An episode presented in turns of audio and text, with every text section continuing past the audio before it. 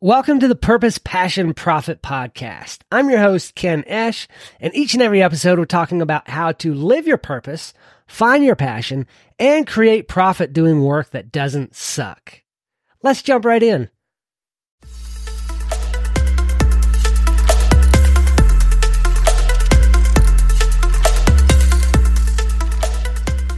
Across an article recently on businessmadesimple.com talking about the value pyramid, and that being how you sell things to people, essentially, how they view what you're selling them. They're weighing the cost against the value or the benefits that you're promising. And there's different ways that you can present your product.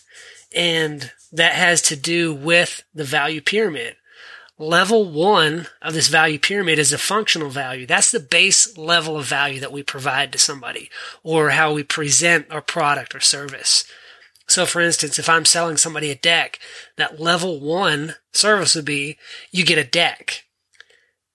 Level one value are things that reduce effort. They're things that save somebody time. For instance, ordering through a mobile app save somebody time. Order through the app, pick it up at the door. It's things that simplify their life. Push a button, order a ride. Reduces costs. It connects you. It's things that provide quality, variety. Things that help them make money, reduce risk, helps them organize or integrates different aspects of life. Things that help them to avoid hassles or information products. That's the very base level of value that you provide in a service or a product. The next level is the emotional value. And people love to be sold things on an emotional level because that really connects them to what they're buying. It might be something that reduces their anxiety. You know, I can sell you a pill, but what does that pill do for you? Does it reduce your anxiety? Does it take your headache away? Does it ease your knee pain? Does it promise a longer life? What does that thing do for you? Another aspect of emotional value are things that rewards you, like the rewards program at the coffee shop. They promise rewards. The more you buy, the more your rewards stack up. You get a free coffee in the future. Things like wellness products. That's level two uh, emotional. That's the level two value.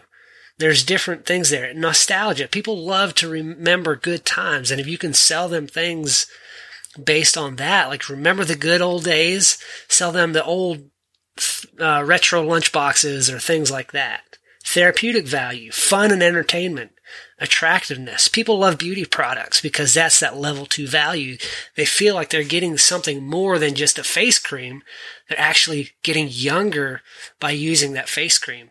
And that's, everybody loves that or things that provide aspects to exclusive clubs or products. Level three is life changing values. These are things like being affiliated with certain organizations, exclusive clubs. Again, you belong to a gym membership, but not just any gym membership, a YMCA. That's a, that's a community of people. It's not just you get access to the gym. You get access to the people. Self actualization is another life changing value.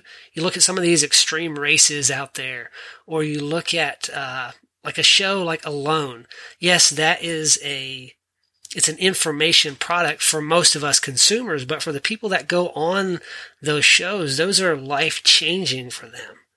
Motivation and hope. Those are other things that people love to buy that it, they are connecting there on an emotional level, but they're life changing things when they can buy a product or, or go to a, let's say a, um, an event that gives them a new hope on life. It gives them new motivation to go actually out and change their life and make a difference in the world. That's the motivation. That's a level three value. Level four is a social impact. And most people don't get to that point. We don't sell products based on that. But at the very highest level, you can for certain people.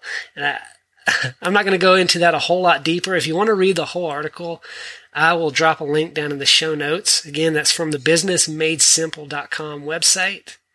It's got some good stuff on it. Go check it out. and do good work.